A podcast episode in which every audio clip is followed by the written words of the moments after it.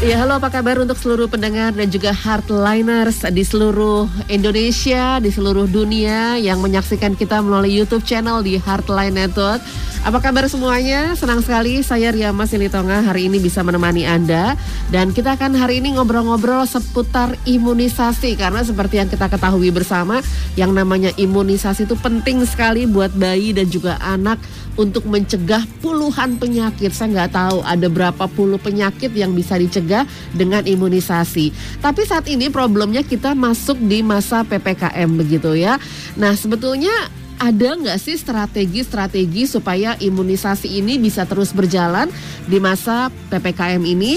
Dan di Talk to the Expert kali ini saya akan langsung ngobrol-ngobrol via Zoom melalui fasilitas virtual bersama dengan narasumber kami dari Rumah Sakit Premier Bintaro. Sudah bersama dengan saya ada Dr. Siti Rozanah, spesialis anak strategi imunisasi di masa PPKM. Saya sapa langsung ya. Iya, selamat pagi Dr. Siti. Selamat pagi Mbak Ria dan Heartliner. Iya, terima kasih Dr. Siti sudah bergabung bersama dengan Heartline Radio.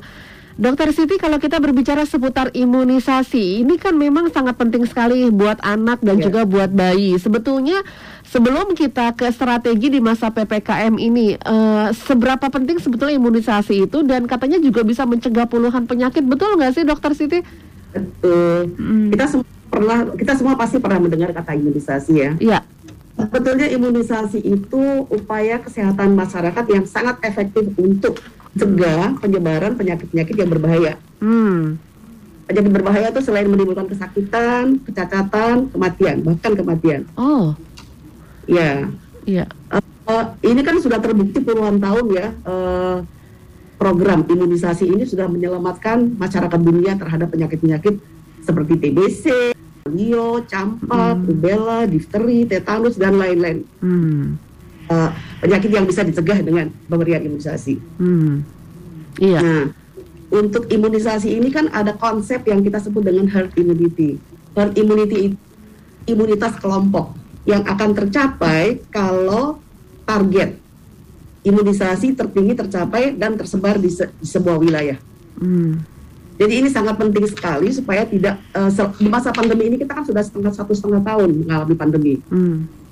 Di awal-awal, di bulan-bulan awal pandemi itu cakupan imunisasi kita drop karena sebagian besar masyarakat takut ke rumah sakit untuk membawa bayi dan anaknya imunisasi. Iya. Tapi kita kan sebagai tenaga kesehatan kita harus tetap semangat untuk memberikan edukasi ke masyarakat supaya mereka tetap harus menjalankan program rutin imunisasi. Nah, pandemi ini kan juga bikin masyarakat kita paranoid ya. Yeah. Jadi ke fasilitas kesehatan takut ketularan, ke rumah sakit takut ketularan, akhirnya mereka menunda semua program imunisasi. Betul. Iya. Sebetulnya sih PPKM ini kan lain ya. Dari bulan Maret tahun lalu itu cakupan imunisasi kita hampir turun mungkin sekitar 50% dari target 90%. 50% ya, oke. Itu baru akan tercapai kalau target tertinggi tercapai di seluruh wilayah secara merata. Oke. Nah, apalagi sekarang ada aturan regulasi dari pemerintah PPKM ini.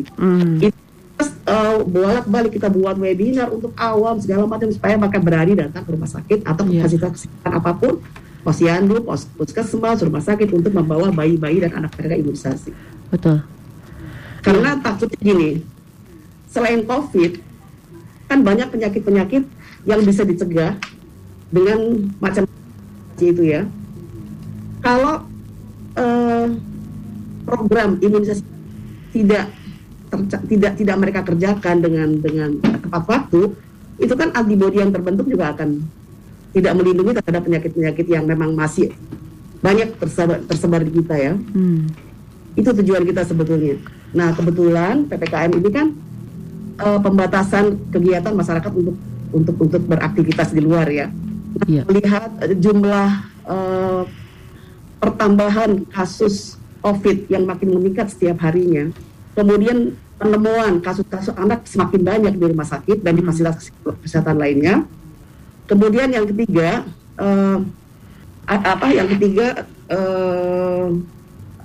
itu satu peningkatan, kedua kemudian Saya lupa yang ketiga itu apa ya? Ya, mungkin nanti kita bisa mention lagi ya, Dok ya. Dokter Siti, saya tertarik tadi ketika Anda mengatakan cakupan imunisasi kita drop sekitar 50%. Dan di PPKM ini berarti ada kemungkinan makin drop lagi ya, Dokter Siti ya? Sebetulnya di bulan-bulan terakhir sudah mulai, mereka sudah mulai berani datang ke rumah sakit. Oh, bulan terakhir maksudnya? Dengan seminar yang kita berikan berawal, mereka mulai kembali. Nah, karena akhir-akhir ini memang melonjaknya kasus baru harian di Indonesia, di seluruh Indonesia sebenarnya ya. Iya. Kemudian ada banyak kita ketemu dengan kasus-kasus anak. Akibatnya pemerintah akan membuat aturan PPKM. Iya. Dengan tujuan mengurangi aktivitas mobilitas masyarakat ya. Nah, untuk itu kita dari Ikatan Dokter Anak Indonesia mengeluarkan instruksi untuk semua anggotanya untuk menunda imunisasi rutin selama PPKM berjalan. Iya, menunda imunisasi rutin ini dengan alasan untuk memutus mata rantai, khususnya buat anak-anak yang ternyata juga semakin melonjak juga angkanya. Sudah dengan perhitungan dengan analisa segala macam bahwa penundaan selama 3 minggu PPKM ini tidak akan menurunkan kualitas imunisasi yang sudah diberikan sebelumnya. Oh, jadi tidak ada dampaknya ya, tidak ada efeknya begitu ya, Dok? Mungkin ada, tapi kecil. Tapi kan kita melihat kerugiannya lebih besar daripada keuntungannya. Kalau masyarakat berbondong-bondong pergi ke rumah sakit hanya untuk imunisasi, kan kemungkinan terpapar di jalan, di kendaraan umum, di rumah sakit, apalagi. Nah, untuk itu, akibatnya Ikatan Dokter Anak Indonesia itu mengeluarkan instruksi pada semua anggotanya untuk menunda imunisasi rutin selama PPKM berlangsung, kecuali di daerah-daerah yang tidak ada aturan PPKM. Oke. Itu pun juga dengan prokes yang ketat ya. Ada imunisasi tertentu yang tidak boleh kita tunda untuk baru lahir. Itu kan ada 2 imunisasi yang harus diberikan segera. Oh iya. Setelah hepatitis B dan polio. Itu harus hanya mereka yang boleh datang ke fasilitas kesehatan untuk minta imunisasi. Jadi hanya hepatitis dan juga polio. Setelah lahir mereka langsung disuntik. Pulang dari rumah sakit, dari rumah bersalin, dari puskesmas, dari mana saja, mereka harus mendapat tetes polio. Ada kondisi-kondisi di mana kita tidak berikan tetes polio di hari ketiga, di hari mereka pulang, bisa karena macam-macam alasan ya. Dan mereka akan diberikan pada saat kontrol pertama kali setelah lahir. Dan itu buat rumah sakit. Kalau yang lain kita tunda selama PPKM berlangsung. Iya, oke.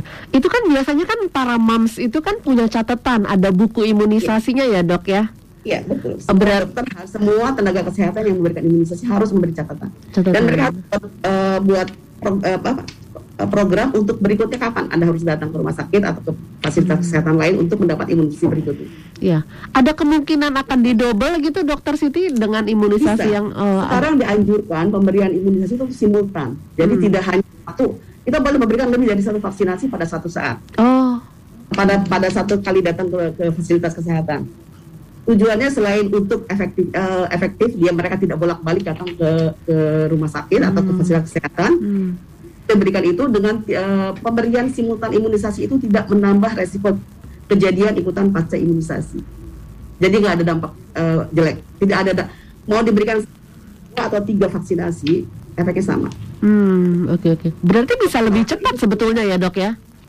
Lebih efektif dan lebih daya tahan yang terbentuk akan lebih bagus. Orang tidak bolak-balik ke fasilitas kesehatan, menambah terpapar dengan segala macam virus bakteri yang ada di fasilitas kesehatan ya.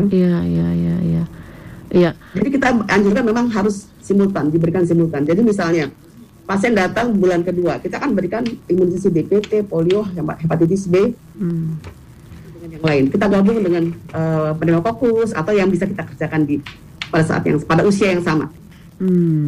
Iya. Biasanya sih memang yang menjadi kekhawatiran itu biasanya para ibu itu ketika mereka anak pertama ya, Dok ya.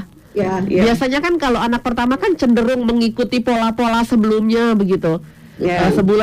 Sebulan sekali gitu karena berdasarkan entah itu dari neneknya atau segala macam ya, berdasarkan seperti itulah karena kebiasaan gitu, Dok. Mungkin kalau anak kedua, anak ketiga mereka sudah lebih berpengalaman. Nah, ini bagaimana untuk menjelaskan ini kepada khususnya saya selama ini ya, kalau orang tua kita edukasi dengan baik, beri informasi dengan baik, mereka ngerti. Apalagi sekarang kan kita larang mereka keluar rumah sering-sering kan. Lebih baik kita berikan 2 vaksinasi atau 3 vaksinasi sekaligus daripada ibu harus bulan depan. Sering keluar. Iya. Dan sekarang memang sangat dianjurkan simultan imunisasi seperti itu kok. Oke. Dan juga ya karena memang ada catatan-catatan penting di situ yang sudah disampaikan. Jadi nanti setelah tanggal 20 berarti ada kemungkinan 2 atau 3 dilakukan ya dok ya? Sesuai dengan umur, kita akan catch up biasanya sih. Sesuai dengan, jadi gini, next akan kita datang ke pasien ke fasilitas kesehatan, kita berikan imunisasi ini, kita beritahu ibu tanggal sekian kembali untuk ini. Itu bisa kita tunda, nanti pada saat mereka kembali kita akan lihat lagi, akan nilai lagi mana yang kita bisa berikan bersama-sama. Sebetulnya imunisasi simultan itu kalau tadi saya dengarkan apa yang dokter sampaikan itu bagus gitu. Nah sebetulnya manfaatnya apa lagi sih dok? Mau 1, mau 2, mau 3 imunisasi itu reaksi kejadian ikutan pasca imunisasinya sama. Oh. Tidak akan menambah berat efek dari vaksinasi sebetulnya sih. Sebetulnya kan penundaan ini pun juga bisa dibilang berarti sesuatu hal yang lumrah karena sebelum ada PPKM pun juga sebetulnya untuk kondisi bayi-bayi tertentu juga ada penundaan kan ya dok ya. Umpamanya kalau lagi ya kita tidak menunda. Jadi waktu kita mulai dengan pandemi itu tidak ada anjuran menunda imunisasi. Orang tua harus tetap bawa bayi-bayi dan anaknya ke fasilitas kesehatan mendapat imunisasi. Cuma karena mereka takut sendiri, jadi mereka takut untuk membawa bayi atau anaknya ke rumah sakit.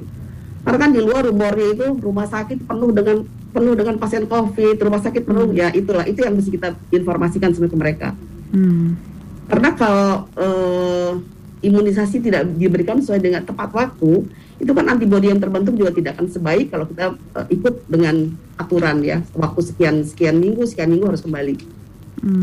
Otomatis antibodi yang dibentuk tidak akan sebaik kalau mereka ikut sesuai dengan tepat waktu ya. Iya. Tapi kan memang bisa menimbulkan penyakit sebetulnya kan. Jadi takutnya nanti pada saat COVID timbul lagi wabah campak, timbul lagi wabah disteri, timbul lagi wabah polio, itu yang ditakutkan sebetulnya. Jadi jangan membebani yang sudah ada, yang bisa kita hindari, yang bisa kita atasi. Ya COVID sudahlah, kita jalan dengan COVID dengan segala macam problemnya.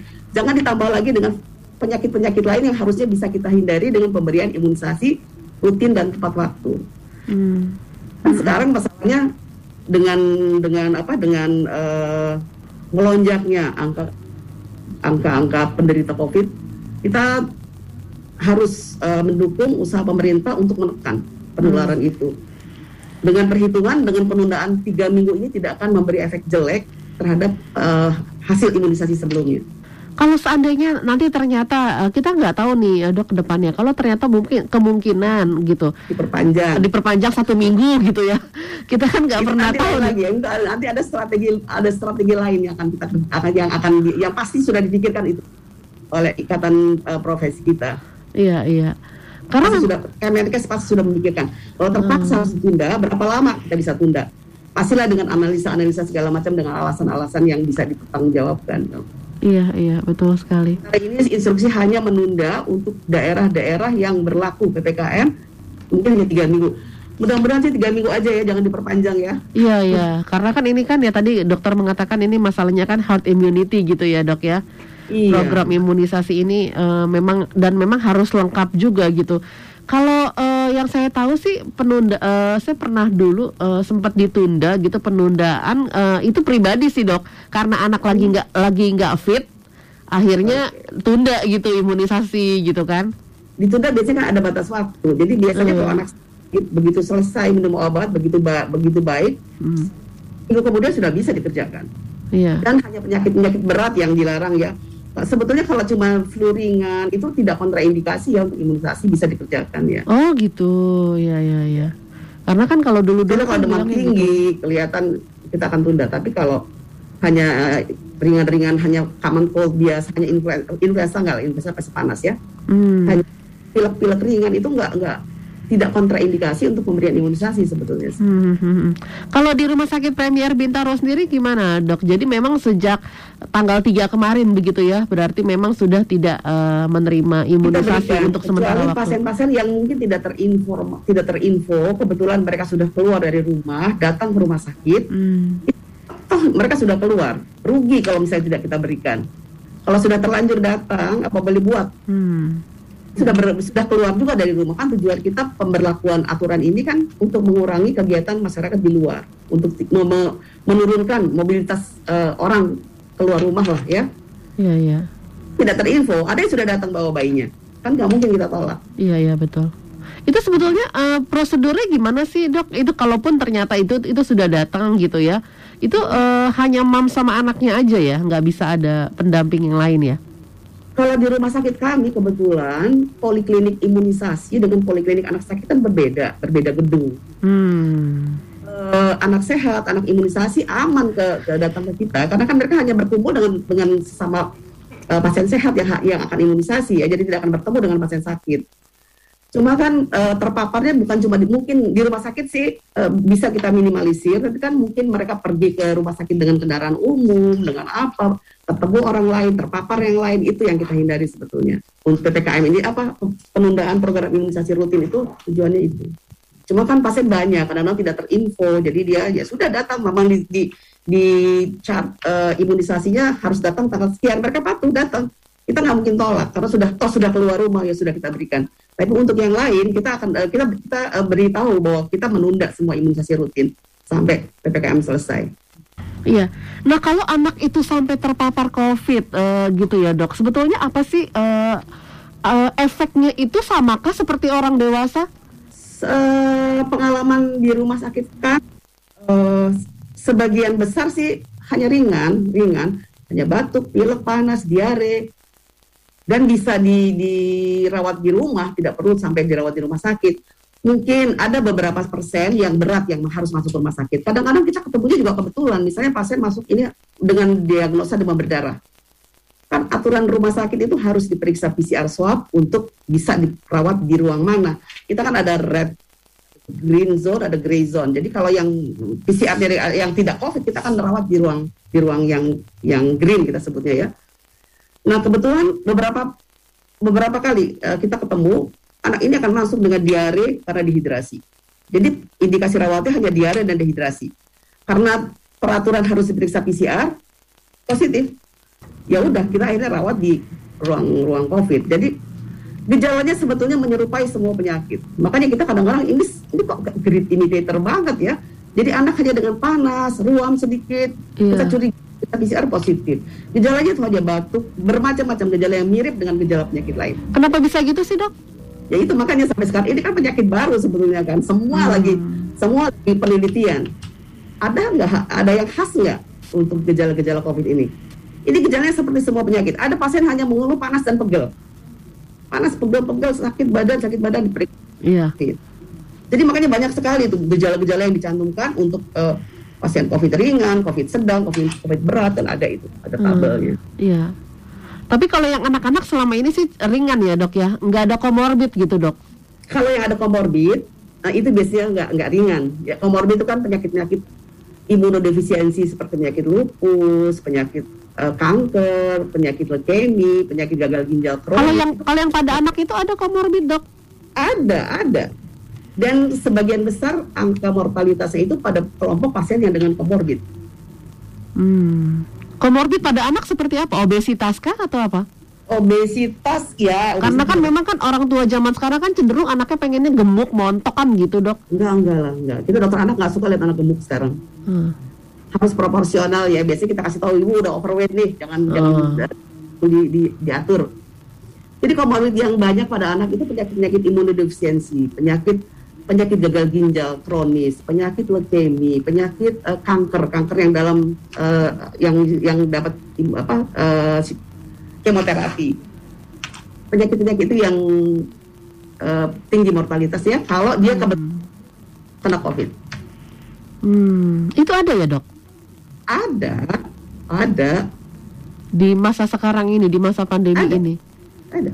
Oh, okay. Terutama di rumah sakit besar ya, seperti di Cipto Mangunkusumo itu pasti bermacam-macam penyakit COVID yang disertai dengan komorbid yang seperti tadi saya sebutkan. Iya, termasuk juga pada anak gitu ya. Yang tertinggi pada kelompok itu. Kalau pada anak-anak yang ini sih Mama, kita akhir-akhir ini saya sering ketemu di poliklinik anak dengan PCR positif.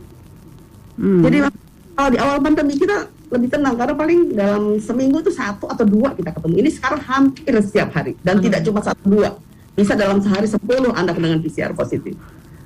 Tapi rata-rata memang hanya batuk, pilek, diare, panas gitu aja. Apa yang karena ini isoman ya? Iya, di rumah. Jadi kita monitor dari rumah sakit, tapi berobat boleh dirawat di rumah. Iya. Karena memang banyak saya ingat Dok waktu awal-awal COVID itu kan memang anak-anak nggak pernah di testing, nggak pernah di 3T gitu. Tidak pernah. Sekarang kebanyakan yang positif karena klaster keluarga. Dok, lapor nih anak saya panas, batuk, diare. Otomatis kita akan tanya, di rumah ada yang sakit nggak? Ah, baru ngaku, iya Dok, papanya positif, PCR positif, ya sudah. Ketangkapnya begitu. Jadi mereka tidak terus terang bilang ke kita kalau misalnya kalau kita nggak tanya mereka nggak akan sebagian besar tidak terus terang bahwa ada paparan di keluarga gitu. Kenapa Dok? Padahal kan sebenarnya sudah umum juga gitu, sudah banyak. Iya. Saya juga nggak tahu ya. Karena kan kalau sudah tahu bahwa dia COVID, kita anjurkan berobatnya di poliklinik tersendiri atau kita anjurkan untuk telemedicine. Mungkin mereka nggak mau dipisahkan Dok, nggak mau dipisahkan sama anaknya, gitu. Atau nggak tega gitu untuk pisah dengan pisah kamar, nggak tega segala macam ya. Ya kan nanti kita edukasi kan kalau merawat anak ya isoman di rumah itu harus seperti apa, kita kan edukasi. Jadi harusnya sih nggak usah takut lah ya, karena kalau begitu kan dia akan nyebarin kemana-mana. Sekarang sering kejadian seperti itu. Kita dapat informasi bahwa anak ini harus di PCR, kita kan tidak rutin mengerjakan PCR pada anak. Iya. Kita curiga, kalau kita curiga ini COVID nih, ini COVID, periksa deh gitu kan. Tapi kadang-kadang anak hanya batuk, pilek ringan, itu kita mesti jeli cari informasinya. Kalian juga ini, misalnya gini, Dok anak saya cuma panas, batuk, pilek, ringan aja kok, nggak apa-apa, makan masih mau, tidak muntah, oke. Kalau biasa kan kita hanya terapi suportif aja kan, kita hanya kasih obat panas, obat pilek, paling kita kasih vitamin, gitu aja. Ada satu pertanyaan yang beberapa kali saya lontarkan ke pasien, ibu di rumah ada orang yang keluar masuk rumah nggak, ayahnya masih kerja di kantor nggak, atau ibu masih nggak, atau beberapa kali saya ketemu pembangun ART-nya pulang hari, jadi datang pagi, sore pulang, datang pagi, itu sumber penularan. Karena kan kita nggak tahu aktivitas ART di rumah, setelah pulang dari rumah kita nggak tahu. Dan itu beberapa kali positif, anaknya positif. Hanya dengan pertanyaan di rumah siapa yang masih keluar, kita harus jeli cari sumber penularan. Karena sekarang ini kan banyak sekali kita nggak tahu siapa yang bawa virus, OTG aja banyak kan? Iya. OTG yang kita lihat dengan kondisi secara kasat mata sehat gitu ya Dok ya? Tidak ada apa-apa. Jadi beberapa kali saya ketemu hal minggu lalu mungkin ada beberapa ART-nya karena mungkin orang tua tidak mau punya ART tinggal di rumah. Iya, pulang hari itu kan resiko, mendingan di rumah. Iya. Pulang hari udah nggak usah deh, mendingan. Itu hati-hati aja. Karena kejadian ini sudah beberapa kali. Karena memang sejak awal sendiri kalau kita perhatikan, saya perhatikan juga gitu kalau orang-orang yang mengendarai motor atau yang di mal atau yang jalan-jalan itu biasanya orang tuanya APD lengkap tuh, anaknya malah nggak dimaskerin, banyak kan gitu. Makanya saya berpikir apakah karena itu juga banyak anak-anak yang terpapar juga gitu, karena kan selama ini memang orang tuanya aja yang pakai masker, anaknya enggak. Betul. Sebetulnya sih rekomendasi kita untuk masker untuk 2 tahun ke atas ya, 2 tahun ke bawah tuh kita cuma pakai face shield aja. Iya. Pakai. Jadi 2 tahun ke bawah pakai face shield aja. Kita anjurkan pakai masker, tapi untuk bayi umur 9 bulan, 10-an nggak mungkin kita kasih. Kita berikan mereka ada yang jual sekarang topi dengan face shield sekalian. Untuk bayi di bawah 2 tahun anjuran hanya face shield. Kenapa Dok? Selain ukuran mungkin terlalu besar yang tersedia sekarang, mungkin sekarang sudah mulai banyak setelah setahun lebih kita mengalami begini nih ya. Oksigenasinya kan kita kan coba sendiri. Kalau kita pakai masker yang betul pemakaiannya beberapa jam, kita jalan sebentar aja udah rasanya kan agak nafas agak enak ya. Iya. Kita kan harus double dengan masker surgical di dalam medis, kemudian di luar dengan masker kain. Aktivitas agak banyak agak mengganggu aliran oksigen kita sebetulnya sih. Oke, dokter, kita akan break sebentar. Nanti sekitar 3 menitan lagi kita akan masuk lagi ya, dok. Ya, untuk satu sesi lagi, dokter. Ya, dan tentunya untuk Anda yang mau tanya, silakan Anda bisa ke YouTube channel. Kita saat ini live YouTube, silakan Anda bisa kasih pertanyaan melalui chat di YouTube channel atau boleh WA ke kami. Nomornya 0855-885-1006. Kita break sebentar, nanti setelah masuk lagi, saya akan bacakan beberapa pertanyaan yang masuk dari Anda ya. Strategi imunisasi di masa PPKM bersama dengan spesialis anak Dr. Siti Rozanah dari Rumah Sakit Premier Bintaro. Ya, terima kasih Anda masih bersama dengan kami untuk hari ini. Sudah di menit yang ke-33 dari pukul 9 dan tentunya saya masih di program Talk to the Expert. Untuk hari ini strategi imunisasi di masa PPKM bersama dengan narasumber saya. Ada spesialis anak dari Rumah Sakit Premier Bintaro, Dr. Siti Rozanah, spesialis anak ya. Ya, strategi tadi sudah disampaikan bahwa ini berdasarkan dari IDAI sendiri begitu. Ini terpaksa ditunda ya untuk imunisasi dan sampai dengan tanggal 20 nanti ya, kita harapkan tidak ada perpanjangan juga. Ya, Dokter Siti. Ya. Iya, Dokter Siti, ini ada yang bertanya ini seputar masalah demam. Ya, oke, saya bacakan dulu. Ini kenapa sih, Dok, selepas imunisasi tuh selalu saja demam? Gitu. Bahkan apa? Ada yang sampai sulit anak saya sulit nafas. Itu kenapa, Dok? Imunisasi itu kan kita memasukkan antigen kita sebutnya. Kita memasukkan virus atau bakteri, baik yang hidup, yang dilemahkan atau yang mati ya. Tidak semua tidak semua mengakibatkan panas. Ada beberapa memang yang panas. Itu reaksi normal. Reaksi normal ya. Imunisasi. Normalnya berapa lama, Dok? Kalau untuk demam sendiri normalnya berapa lama? Antara 1 sampai 3 hari. Okay. Kalau lebih dari biasanya kita harus eksplor lagi. Kenapa? Rata-rata 1-2 hari, bisa sampai hari ketiga. Jadi nggak perlu. Reaksi normal tubuh manusia kalau dimasukkan sesuatu yang itu kan membentuk antibodi, artinya membentuk anti terhadap agen yang kita berikan. Ya, jadi nggak perlu khawatir berlebih juga takut. Ya. Kecuali kalau panasnya tinggi sampai 40, ya ibu harus cari pertolongan ya. Reaksi pada tiap anak tidak sama kok. Individual reaksinya. Oke, baik, seperti itu ya. Nah, Dok, ini sebenarnya nanyanya ke vaksin sih ya, Dok ya. Mungkin saya akan kalau dokter boleh menjawab juga begitu. Vaksin itu yang kami tahu harus ada jedanya. Misalnya baru sembuh COVID 2 minggu, sebaiknya harus optimal. Sebetulnya vaksin itu boleh berapa lama, Dok, setelah COVID? Setelah sembuh? Itu minimal 14 hari. Harus dinyatakan sehat dulu dengan pemeriksaan PCR, kemudian minimal 14 hari setelah terdiagnosa itu sudah bisa dikerjakan. Atau sampai gejala hilang. Minimal yang tidak ada gejala itu minimal 14 hari setelah isolasi mandiri, setelah dinyatakan sehat dengan PCR. Kalau ada gejala sampai gejala hilang. Kadang-kadang ada batuk yang lama, belum sembuh-sembuh nih, walaupun sudah 14 hari isoman masih ada kadang-kadang sekali-sekali batuk. Selesaikan dulu keluhannya baru boleh imunisasi. Sampai benar-benar pulih begitu ya, Dok ya? 2 minggu, minimal 2 minggu. 2 minggu setelah dari awal ya. Oke. Nah, ini sampai gejala hilang, 2 minggu plus sampai gejala hilang. Makanya sampai betul-betul sehat banget gitu ya, Dok ya? Iya, betul. Iya, sebetulnya saat ini ada berapa ribu anak yang terpapar COVID, Dok? Ada datanya nggak sih, Dok?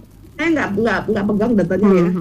Tapi memang cukup banyak ya, Dok ya? Selalu berubah setiap minggu mungkin laporannya per hari sih. Tapi kan direkapitulasi dulu, nanti keluar setiap sekian ada jedanya gitu. Ada waktu-waktu tertentu kapan kita rilis berapa anak yang terpapar. Iya.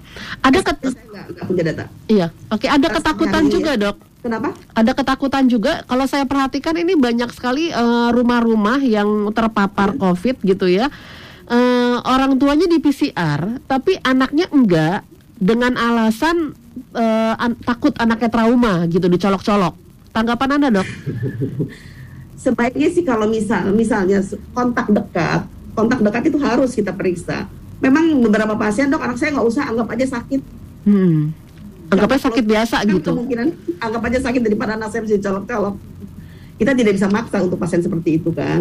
Ya sudah, misalnya seperti itu dengan prokes kesehatan, dengan prokes yang harus jalan dari rumah, ya kita anggap Kan anak yang sudah terpapar itu kita anggap OTG kan, kalau misalnya nggak ada keluhan. Kalau sudah ada keluhan sih kita motivasi harus di PCR, kita pengen tahu. Iya. Iya, agak prihatin juga gitu melihat sekarang ini banyak anak-anak yang tidak di PCR dengan alasan tersebut. Ayah ibunya positif, bapak ibunya positif, anaknya nggak mau di PCR. Ya kita kan nggak mungkin memaksa. Misalnya gabung ke neneknya. Kalau anak ini positif kan yang neneknya kan lebih bahaya. Iya. Itu dilema buat kita memang sebetulnya untuk memotivasi pasien yang seperti itu. Jadi memperlakukan anak-anak yang OTG ini gimana, Dok? Sebetulnya kalau OTG kan nggak ada terapi, kita hanya berikan vitamin untuk daya tahan aja. Kecuali sudah mulai bergejala misalnya demam, kita juga harus periksa darah, kita harus periksa PCR. Biasanya kalau sudah bergejala orang tua mau dianjurkan PCR. Kalau yang OTG, udahlah. Oh, OTG memang terapinya nggak ada yang spesifik ya, terapinya hanya vitamin saja. Iya. Ya, nah, dengan prokes dikerjakan di keluarganya dengan ketat ya, orang tua sepanjang hari harus pakai masker, harus sering cuci tangan. Kita sih tidak sekamar ya, bahkan dengan jarak. Oke. Nah, di masa penundaan ini, penundaan imunisasi, balik lagi Dokter Siti, di masa penundaan ini, apakah ada vitamin tertentu gitu yang diberikan kepada anak-anak? Yang dianjurkan sebetulnya vitamin C, zinc dengan vitamin D ya, yang dianjurkan. Ada vitamin C, dosis tergantung umur, sesuai dengan umur lah ya, vitamin D dan zinc. Iya, kecuali tapi kalau yang masih kadang-kadang kalau pasien yang nggak mau ke rumah sakit, nggak mau ke apotek, beli aja, lihat aja vitamin yang isinya, pokoknya harus ada vitamin C-nya, harus ada zinc-nya, kalau bisa vitamin D. Semua itu meningkatkan imunitas. Tiga jenis vitamin itu sangat meningkatkan imunitas. Untuk anak-anak ya? Untuk anak. Dewasa juga begitu sebetulnya ya. Iya, kecuali kalau yang mungkin masih ASI ya, Dok? Nggak perlu ya? Masih ASI perlu nggak ya? ASI kalau misalnya dia belum empasi ya kita agak tidak, cukup ASI aja.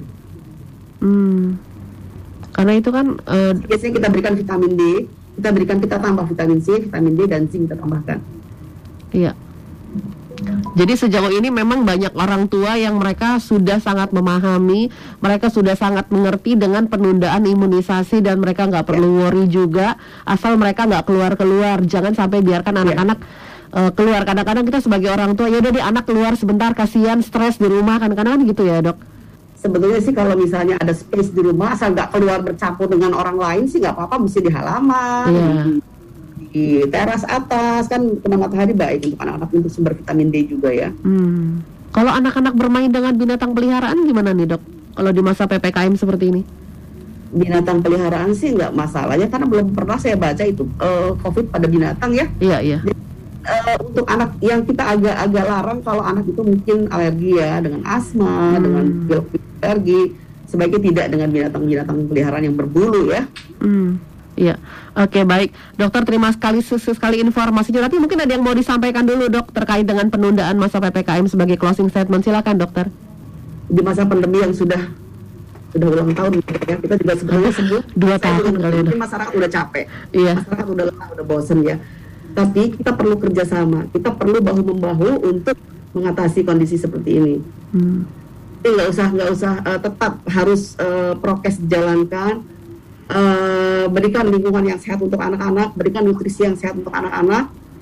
Imunisasi kalau setelah selesai masa PPKM harap dilanjutkan, karena anak-anak ini kan penerus kita ya, mereka harus tumbuh kembang dengan baik. Benar, jangan sampai lost generation juga karena ini ya, Dok. Iya, betul. Iya, mereka harus tumbuh kembang dengan baik, mereka harus sehat, mereka harus cerdas. Jadi hanya faktor-faktor pendukung itu yang diharapkan kepada semua orang tua ya.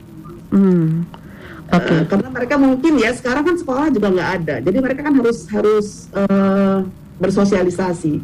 Jadi mungkin dengan keluarga, dengan kalau kita tidak bisa berpartisipasi untuk skala luas, paling untuk keluarga kita sendiri deh. Berikan yang sehat, nutrisi yang bagus, imunisasi dilanjutkan kalau sudah selesai masa PPKM supaya mereka tumbuh kembang baik, sehat dan cerdas itu, karena mereka akan jadi penerus kita nanti kan. Iya. Betul, karena sebetulnya last generation memang betul. Iya, karena bisa pendidikan kita sendiri pun sebetulnya sudah tertinggal dengan negara lain. Ditambah situasi ini makin sebetulnya sih makin memprihatinkan sebetulnya kondisinya ya, Dok ya. Tujuan kita kan sebetulnya tumbuh kembang anak yang baik, sehat dan cerdas itu sebetulnya. Jadi saya untuk itu perlu kita dukung ya. Ya, oke, dari Pak Ferry ini menyampaikan yang penting tetap jaga diri, tetap sehat, dan yang lebih penting lagi jaga iman, imun, dan aman. Iya, oke, tetap tenang ya, dan juga tentunya berdoa. Thank you, terima kasih untuk Pak Ferry Kamagi. Sekali lagi Dr. Siti, terima kasih untuk penjelasannya terkait dengan penundaan imunisasi di masa PPKM ini. Thank you Dr. Siti, terima kasih. Sama-sama Mbak. Iya, baik, terima kasih. Ya, terima kasih juga untuk Anda yang sudah menyaksikan siaran kami kali ini, Talk to the Expert, bersama dengan narasumber saya dari Rumah Sakit Premier Bintaro, strategi imunisasi di masa PPKM, karena memang ini sudah merupakan keputusan gitu ya dari Ikatan Dokter Anak Indonesia juga, yang mengatakan terpaksa memang harus ada penundaan imunisasi rutin pada anak-anak selama masa pemberlakuan pembatasan kegiatan masyarakat darurat, karena imunisasi memang terganggu begitu ya, kalau tadi Dokter Siti sampaikan. Tapi kita juga harus bahu-membahu gitu menangani masyarakat yang terpapar COVID-19, dan kita harapkan tidak ada penambahan masa PPKM nanti, supaya anak-anak bisa kembali diimunisasi atau mungkin juga melakukan imunisasi simultan yang tadi sudah disampaikan juga ya oleh Dr. Siti. Terima kasih sekali lagi untuk kebersamaan Anda. Silakan Anda bisa nonton lagi obrolan saya bersama dengan Dr. Siti melalui YouTube channel di Heartline Network. Sekali lagi terima kasih Dr. Siti. Iya. Oke, sekali lagi terima kasih untuk semuanya. Tetap bersama dengan kami di Heartline Radio.